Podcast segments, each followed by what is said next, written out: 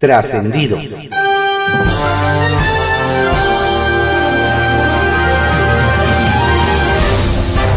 Continuamos con la audiosíntesis informativa de Adrián Ojeda Román, correspondiente al lunes 27 de marzo de 2023.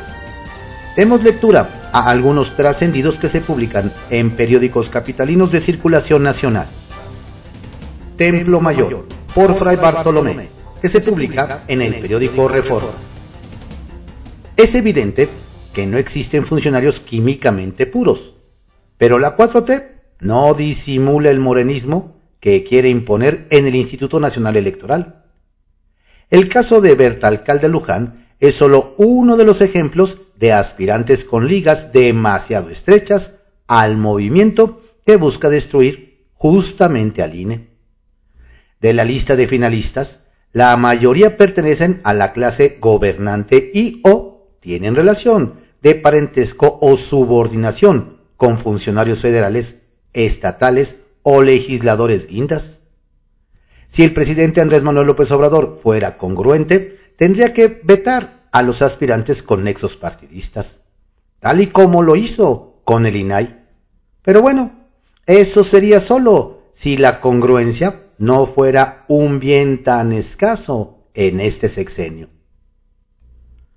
Una de las alcaldías que más preocupa a Morena es Iztacalco, debido a que la gestión de Armando Quintero quien arrastra muy malas evaluaciones, la angustia evidentemente es perder una de las demarcaciones que se consideran como bastiones de su movimiento.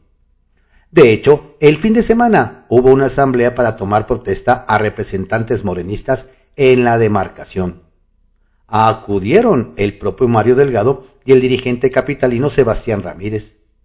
Y ahí se vio que Quintero no las trae todas consigo pues no logró llenar ni el local donde se llevó a cabo el mitin, al quedar vacías las gradas y más de la mitad de la duela. Pa colmo, el alcalde aprovechó el momento para impulsar a quien quiere dar el cargo, la diputada Lourdes Paz, a quien se le ubica como su incondicional. Hay un personaje en la Guardia Nacional que está en el ojo del huracán se trata del comisario Francisco Israel Galván Jaime, al que de unos días a la fecha le sacaron a relucir su pasado.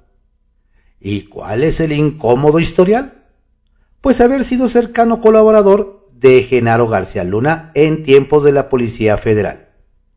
Aunque el funcionario no tiene un largo currículum en seguridad pública, al grado de que fue comisario estatal en el gobierno de Javier Corral, Dentro de la Secretaría de Seguridad Pública Federal hay quienes lo ven con recelo y quieren que la secretaria Rosa Isela Rodríguez lo voltee a ver.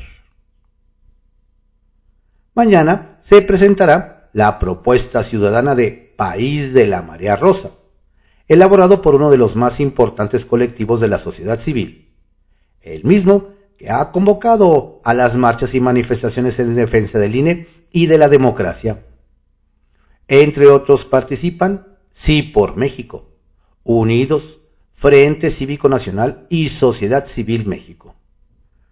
Una de sus premisas es presentar ante Morena una candidatura opositora única que pueda darle pelea. Pero antes de nombres, dicen, viene la propuesta. Y de ahí que se está planeando primero establecer la oferta política previo a definir candidata o candidato. Habrá que ver si realmente hay una propuesta que responda al interés ciudadano o si se trata, como en otras veces, de la misma oferta de PRI, PAN y PRD. Sea como sea, se recomienda que mañana no sirvan huevos con aguacate para desayunar en Palacio Nacional, por aquello de que no son buenos para los corajes. Bajo, reserva que se publica en el periódico El Universal. De Zaira AMLO, tianguis turístico en la Ciudad de México. Nos comentan que ayer se registró un comportamiento muy raro en la presidencia de la República. Nos detallan que durante el fin de semana trascendió que era posible que el presidente López Obrador acudiera a la inauguración del tianguis turístico que por primera vez se lleva a cabo en la Ciudad de México Ayer la vocería presidencial difundió en el chat oficial un alcance de la agenda que indicaba que el Ejecutivo sí acudiría a la inauguración. Sin embargo, minutos después, el documento fue borrado y se aseguró que el mandatario no asistiría, como finalmente ocurrió. ¿Qué sucedió? ¿Por qué el plantón? El peculiar apoyo de Del Mazo. Luego de los rumores respecto a que en la batalla por la gobernatura mexiquense el gobernador Alfredo del Mazo habría dejado sola a su candidata Alejandra del Moral, nos hacen ver que esa misma postura de mantenerse públicamente al margen tomó a don Alfredo en las elecciones intermedias de 2021 y que los resultados fueron muy positivos para la alianza PRI-PAN-PRD. En aquel momento, nos recuerdan, los aliados obtuvieron 44.5% de la votación contra 33.7% de los morenistas y el Partido del Trabajo. Dentro de la campaña de doña Alejandra señalan que la experiencia les dice que la cuestionada estrategia del gobernador mexiquense les dará otra vez buenos resultados, además de una muy buena lección para quienes hoy esparcen el rumor. La veladora que Alito puso en la corte. Uno de los más interesados en que los cambios a la ley contemplados en el llamado Plan B en materia electoral sean invalidados por la Suprema Corte de Justicia es el líder nacional del PRI, Alejandro Moreno nos explican que el futuro inmediato de don Alejandro en la dirigencia priista depende de que la Corte invalide esta legislación. Si se declara la inconstitucionalidad del Plan B o se mantiene la suspensión de su aplicación, ya no importará lo que determine el Tribunal Electoral respecto a las impugnaciones a la reforma a los estatutos del PRI, que fueron presentadas por senadores priistas y que establecen plazos que permiten a Lito prorrogar su mandato en la presidencia nacional del PRI hasta después de las elecciones de 2024. Así que Alito tiene encendida su veladora. El camino del plan B en la Corte. Nos detallan que la suspensión que emitió el ministro Javier Laines Potisek contra el llamado plan B tiene el efecto de que no se aplique todo el decreto reclamado y continúe rigiéndose la normativa previa a la reforma electoral. Esto es, entre otras cosas, que los funcionarios del INE conservarán sus salarios y el nivel presupuestal que venían percibiendo. La suspensión del ministro Laines se mantendrá en todo momento hasta que se resuelva el fondo del asunto y vale recordar que se requieren ocho votos de los once integrantes del Pleno de la Suprema Corte de Justicia de la Nación para poder invalidar su contenido. Ayer la presidencia de la República arremetió contra el ministro Laines. Anunció que impugnarán la suspensión que otorgó. Una vez presentado este recurso, lo resolverá en su momento cualquiera de las dos salas de la Suprema Corte. Así, el futuro definitivo del Plan B aún está por conocerse. Trascendió, que se publica en el periódico Milenio.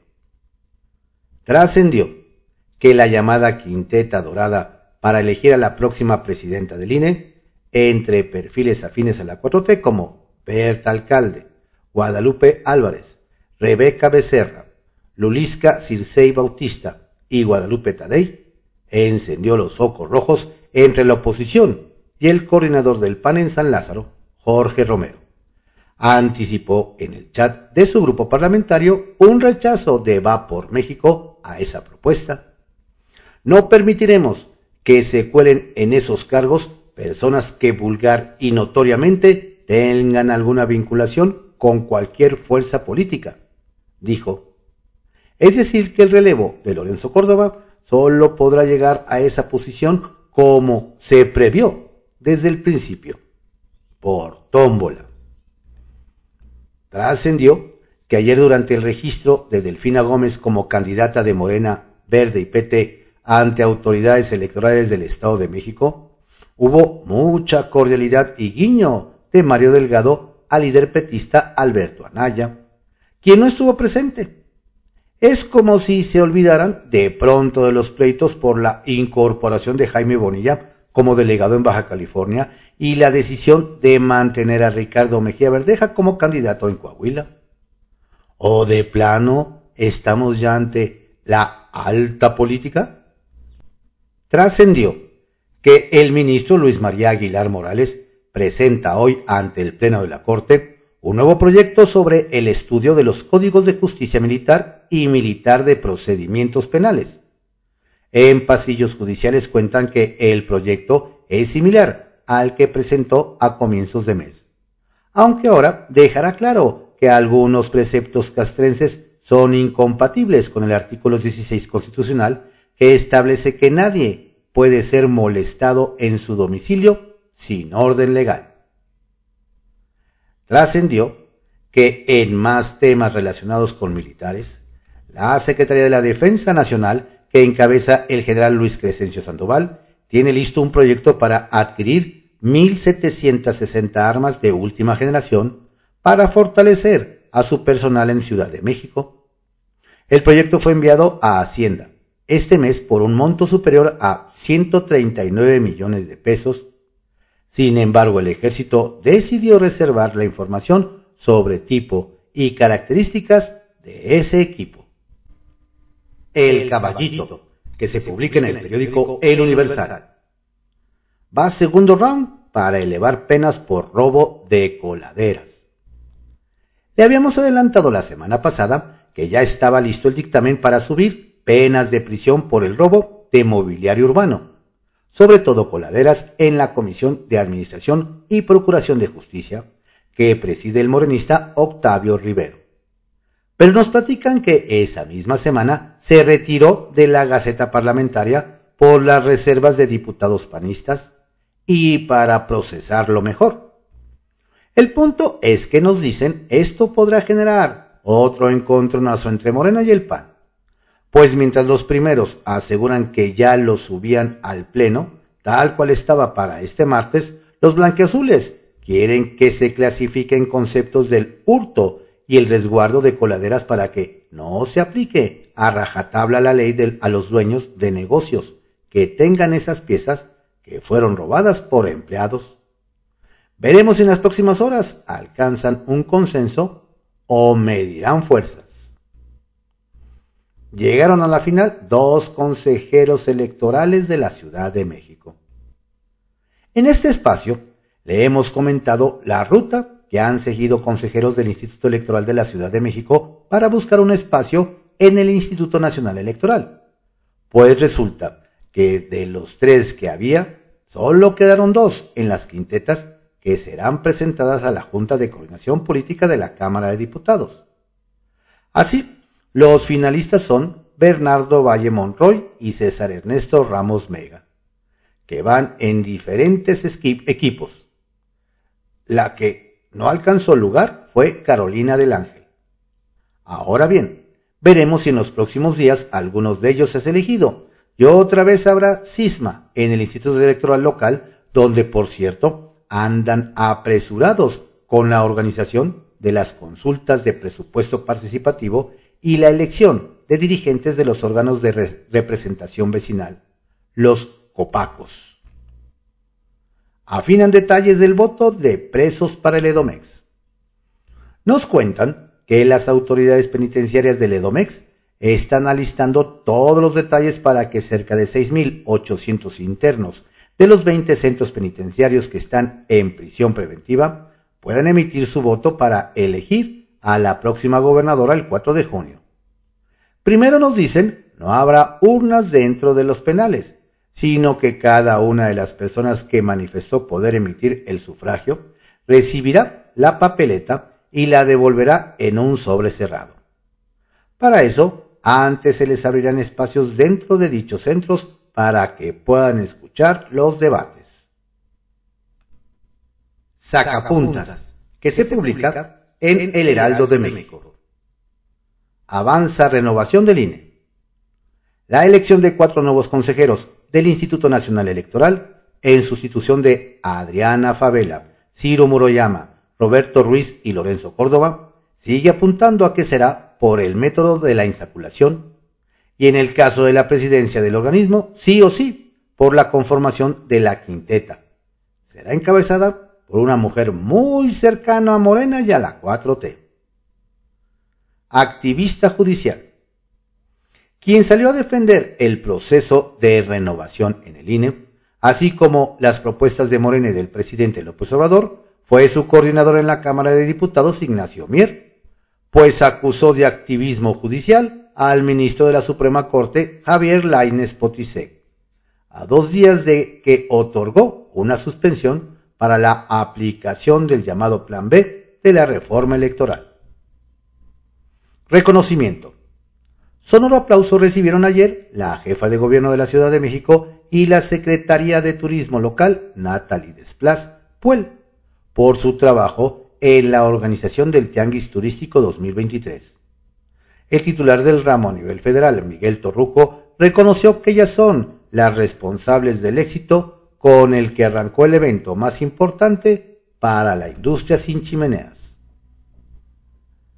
Representante de confianza.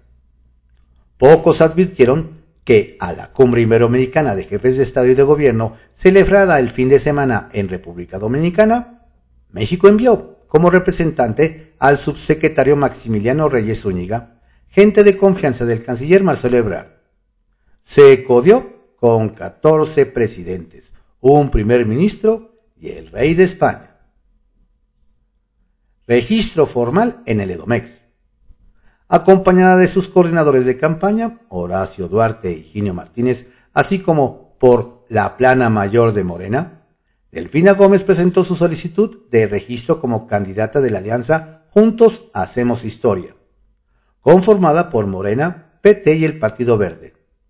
Fue un evento que aprovechó para comprometerse a trabajar sin descanso en beneficio de los mexiquenses. Kiosco, que se publica en el Universal. Afilan priistas a suspirantes en Veracruz, pero donde podría aplicarse eso de Dios dispone y el diablo descompone, nos comparten, es en Veracruz, pues son marcados los gallos que tiene el PRI para la candidatura de elección de gobernador 2024. Nos detallan que la primera opción es el alcalde de Orizaba, el empresario Juan Manuel Díez Franco, y la segunda es el diputado federal José Francisco Yunes Zorrilla. Sin embargo, nos señalan que los malquerientes dicen que los periodistas se toparán con la menos de dos peros. Ver si el PAN los deja encabezar la alianza y ver si las autoridades electorales no determinan que la candidatura debe ser para una mujer por aquello de la equidad. El camino es aún largo. ¿Alistan la nueva generación?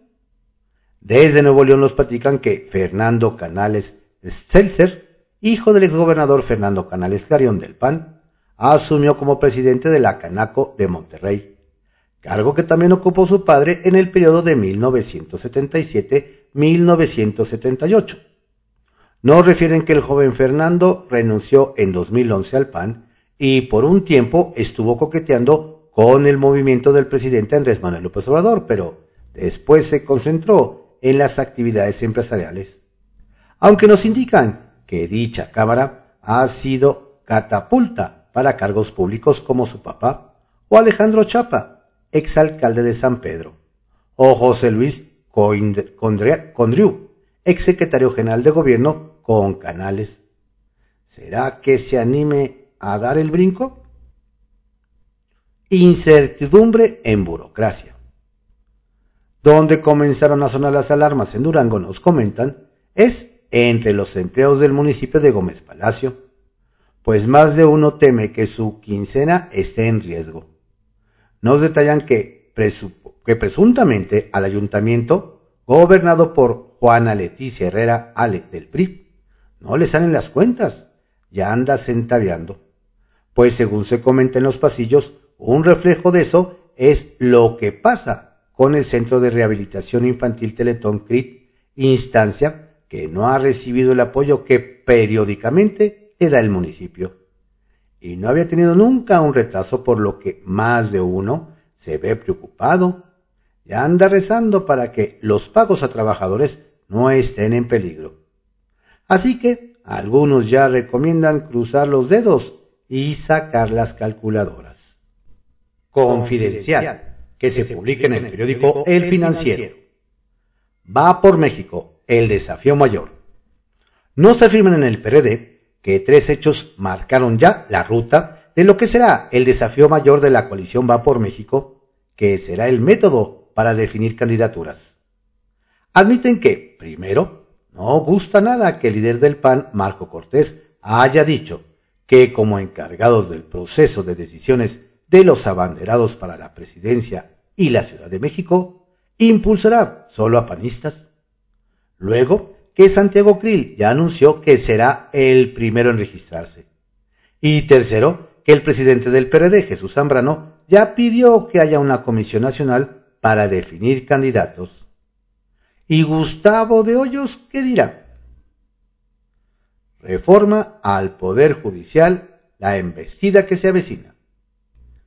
Las recientes decisiones contrarias a los objetivos de la llamada 4T hacen prever que se intensificarán en los próximos días los llamados desde el púlpito presidencial a una reforma al Poder Judicial. La gota que derramó el vaso fue la suspensión que otorgó el ministro Javier Laines contra el Plan B electoral. En una de esas se va a empezar a preparar también el Plan B judicial, para terminar de tener el control sobre los jueces, magistrados y ministros. Como han de extrañar a los ministros presidentes que eran incondicionales al proyecto de transformación del país. Esa lacra de la política que se niega a terminar. No mentir es uno de los preceptos de la 4T. Pero lo cierto es que lo han hecho, pues no se han eliminado la lacra de la política, conocida como nepotismo. El proceso de selección de consejeros del INE es un ejemplo reciente de ello, pues entre los finalistas está Guadalupe Tadei Zavala, familiar de Jorge Tadei, quien ha adquirido cargos en el gobierno federal. Esa también Netzai Sandoval Ballesteros, hermano de la exsecretaria de la Función Pública. ¿Y cómo podría faltar Berta María Alcalde Luján, hermana de la secretaria del Trabajo Luisa María? ¡Qué bonita familia! Semana determinante para el INAI. En el Senado, esta semana será definitiva para que los legisladores resuelvan el nombramiento de dos comisionados del INAI antes del 31 de marzo, cuando quedará con un pleno incompleto ante el término de la responsabilidad del comisionado Francisco Javier Acuña, lo cual limitará el funcionamiento de la institución. Los senadores, principalmente los de la bancada oficial, tendrán las sesiones del miércoles y jueves para mostrar su voluntad de no dejar en parálisis a la institución. O sí, como se dice, hacer ver que hay línea desde Palacio Nacional para dejar al INAI en el limbo. Veremos. Sheinbaum en vuelo. Antes de inaugurar el tianguis turístico en la Ciudad de México, Claudia Sheinbaum estuvo este fin de semana en Jalisco, donde continuó con su campaña de promoción. Además de participar en el foro Mujeres Gobernando, organizado por la Federación de Estudiantes Universitarios de la Universidad de Guadalajara, la funcionaria se reunió con el gobernador de Jalisco, Enrique Alfaro. Según la versión oficial, trataron temas relacionados con el agua y medio ambiente. Además se reunió con industriales del Consejo Regulador del Tequila en Zapopan, quienes le otorgaron el reconocimiento Águila en vuelo. Plena precampaña, pues. Desaire a tianguis turístico. En la agenda del presidente se deslizó que ayer acudiría a la inauguración del Tianguis Turístico de la Ciudad de México para acompañar a su corcholata favorita Claudia Sheinbaum. Sin embargo, después descartó su presencia en el evento de la jefa de gobierno, pues no alcanzaría a llegar desde Yucatán, donde supervisó el tren Maya y prometió, de nueva cuenta, que estaría listo en diciembre próximo hasta Santa Fe. Hay prioridades. Pepe Grillo, que se publica en el periódico La Crónica. El Tianguis híbrido de la Ciudad de México. La doctora Claudia Sheinbaum fue la figura central de la inauguración de la edición 47 del Tianguis Turístico. La jefa de gobierno, anfitriona del evento, estuvo arropada por los gobernadores de Morena que están listos para lo que viene. Aprovechó para mostrar los logros de su gobierno en todas las áreas, no solo en materia turística. La Ciudad de México es la capital cultural del continente. En los últimos años, con el impulso de Miguel Torruco, la Ciudad de México concretó en materia turística un cambio cualitativo, ya que pasó de ser de una ciudad de negocios a una que sabe sacarle provecho a su incomparable densidad cultural. El tianguis turístico de la Ciudad de México abre una puerta para compartir con la población en las calles de la ciudad algunos de los atractivos que ofrece el país. La extensión a Paseo de la Reforma es un éxito, una puerta que ya no habrá de cerrarse en las siguientes ediciones del evento. La hermana de Alito. Supongamos que la lista final de los aspirantes a presidir el Consejo General del INE estuviera encabezada por una hermana de Alito Moreno, presidente del PRI, o una prima de Marco Cortés del PAN. En este ejercicio de imaginación, ¿cuál piensa el amable lector que sería la reacción del presidente y de Morena? Si pensó incendiarían las instalaciones del INE, acertó. ¿Qué calcula el gobierno que debe hacer la oposición ante el hecho de que Berta Alcalde, hija de la expresidenta del Consejo Nacional de Morena, y hermana de la secretaria del Trabajo, Luisa María Alcalde, encabece la lista? Los integrantes del comité técnico cometieron un error gravísimo, imperdonable, si es que fue un error, o tal vez se trató de una acción deliberada y son cómplices en un golpe que puede resultar mortal para la democracia mexicana. Los cárteles jalan reflectores. La DEA presionada desde el Capitolio por legisladores demócratas y republicanos para dar resultados concretos en su combate a las drogas, ya ubicó a sus principales adversarios, los cárteles de Sinaloa y el cártel Jalisco Nueva Generación. Trabajaremos sin descanso para derrotarlos, dice. La verdad es que la crisis del fentanilo está pasando factura políticas cada vez más abultadas en Estados Unidos y de ahí la urgencia de dar algunos golpes espectaculares contra el Mayo Zambada y el Mencho, cabezas de esas multinacionales de la droga. De hecho, capturar o eliminar a alguno de ellos le daría a la DEA argumentos para negociar allá más recursos y atribuciones. Van desde aquí, sin ganarle nada, dos sugerencias para tener alguna oportunidad de vencer a esas organizaciones criminales. La primera es, Dejen de inmediato de venderles armas. Esas bandas son los clientes VIP de las armerías norteamericanas instaladas a lo largo de la frontera con México. La segunda recomendación es, impidan que el dinero del narco se infiltre en los circuitos financieros de Estados Unidos. Circuitos que son en los hechos lavanderías de dinero sucio. El presidente desaforado. La andanada de ofensas del presidente al Poder Judicial no puede quedar impune. El mandatario cruzó el límite de la difamación. Dicen los que saben que no hemos oído lo más fuerte todavía porque si la Suprema Corte batea el llamado Plan B, la ira será incontrolable. El motivo es que jueces, magistrados y ministros no toman las decisiones que el presidente quiere para fortalecer su, su particular proyecto político. Y luego hay quien se sorprende de que un grupo de acomedidos queme una imagen de la presidenta de la Suprema Corte. ¿Qué tan lejanos llegarán para agradarle a su jefe? La andanada es grave y no se puede dejar pasar. Los integrantes del Poder Judicial tienen la ley en la mano para defenderse.